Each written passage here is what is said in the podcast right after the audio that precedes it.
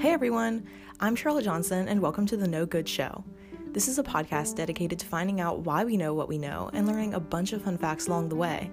I've been wanting to do a podcast for a while, but there are lots of things I've been wanting to do that I never really get to. This podcast is something I decided wouldn't be that hard and it would be a super good time. It's based around a class I take at school called Theory of Knowledge, also known as TOK. If you're an international baccalaureate student, you're super familiar with this class. Instead of just learning things, we basically study knowledge itself. It's opened my eyes to the way other people see things, and I now understand the other side of arguments that I make on a daily basis. I think this is so valuable for teens because as we are developing, we need to be exposed to things like this in order to figure out what we really think on issues that matter.